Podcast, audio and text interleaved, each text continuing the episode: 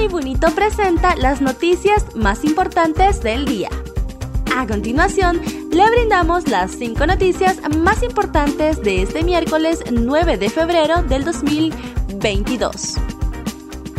Primera mujer piloto aviador militar asume comandancia de base aérea presencia del comandante general de la Fuerza Aérea Hondureña, coronel de aviación Francisco Javier Serrano Alvarado, se realizó el traspaso de mando de la base aérea Enrique Sotocano con sede en Palmerola, Comayagua, recibiendo como nueva comandante de la base a la teniente coronel de aviación Sidia Jacqueline Lara Lara.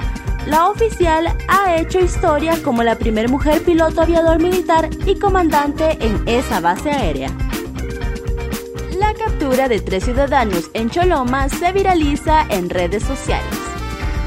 Un usuario de las redes sociales divulgaron un video sobre la captura de tres ciudadanos frente al Mall Las Américas en Choloma Cortés, zona norte de Honduras.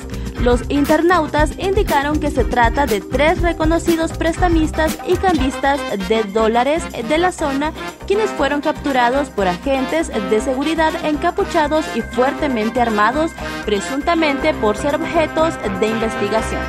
Asimismo, señalaron que los tres ciudadanos son conocidos como los gordos y que la captura se realizó ayer en horas y horas más tarde fueron puestos en libertad. Por su parte, las autoridades no han brindado detalles sobre el caso ni confirmado lo divulgado en las redes sociales. Roberto Contreras es juramentado como el alcalde de San Pedro Sula. El empresario Roberto Contreras informó este miércoles que fue juramentado oficialmente como alcalde municipal de San Pedro Sula Cortés, zona norte de Honduras.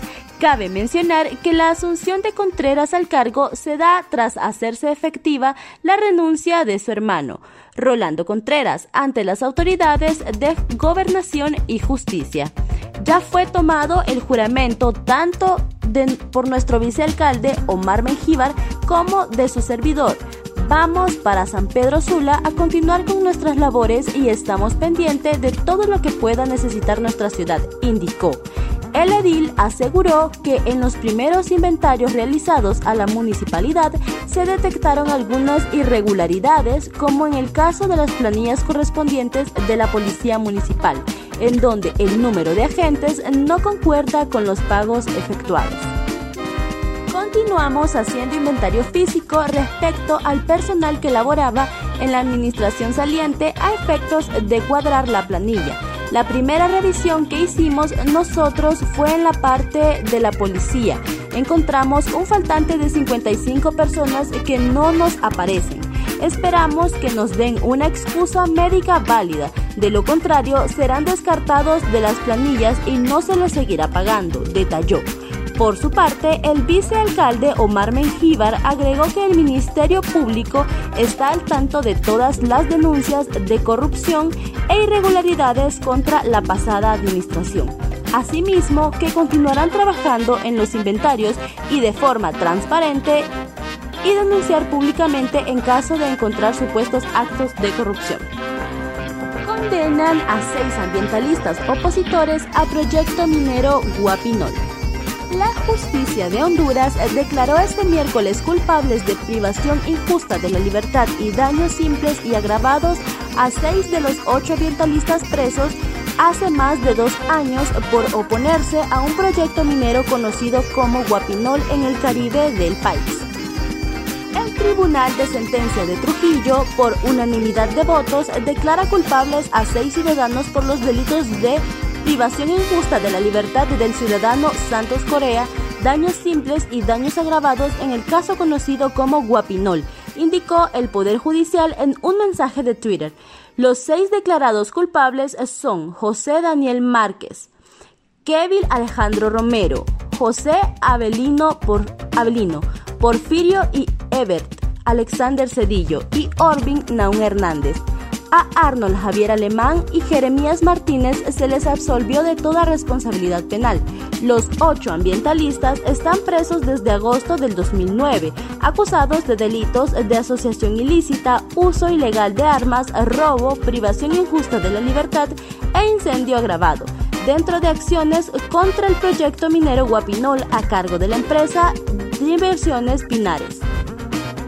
Las muertes por COVID en Honduras duplican la cifra oficial según las funerarias. Más de 22.000 personas han fallecido por COVID-19 en Honduras desde el 2020, lo que supone más del doble de los 10.559 decesos que figuran en las cifras oficiales, dijo este miércoles a el presidente de la Asociación de Funerarias del país, Edwin Lanza. Hasta la fecha registramos 22.073 entierros de personas que han perdido la vida por COVID-19, lo que supone 11.550 más de lo que las reportadas por el gobierno hondureño, según indicó Lanza. Según cifras de la Unidad de Vigilancia de la Salud, Honduras registra 10.559 muertes y 402.329 contagios desde marzo del 2020, cuando se comenzó a expandir la pandemia en el país. Para conocer más detalles, ingresa a nuestra página web www.latribuna.hn y síguenos en nuestras redes sociales. Gracias por tu atención. Estas fueron las cinco noticias más importantes del día presentadas por la tribuna.